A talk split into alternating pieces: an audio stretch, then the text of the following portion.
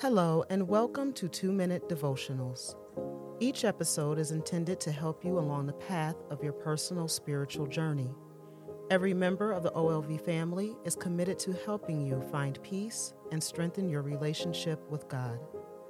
Today's episode focuses on peace. Here is today's devotional. God, our hearts are very heavy with the ongoing war in Ukraine and the everyday violence that occurs throughout our city, state, and country. In today's fractured world that is so desperate for peace, each and every one of us is called to be peacemakers. Help us to achieve peace in our own hearts, in our homes, our streets, and in our world. Let me say loudly and proudly, let peace begin with me. Now let us pray. God, author and giver of peace. Inspire me to desire your peace and to nurture it deep in my heart.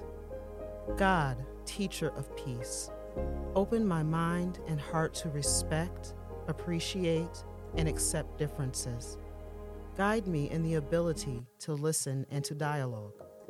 Give me understanding to quench hatred, banish any violence and evil within me, and strengthen me to be forgiving. Renew my heart with love, so that I may be a living sign of peace, proclaiming it to all.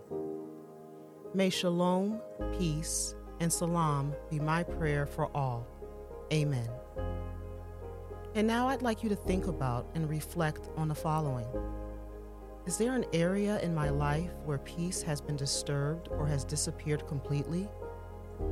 What do I need to restore Jesus' peace in my life? How can I become an instrument of peace to my brothers and sisters? Now, in closing, we ask God to surround us with His peace and light. On behalf of those who put this episode together, thank you. We hope you listen to other episodes of Two Minute Devotionals and discover some of the other podcasts we have to offer. We are so very grateful for your support.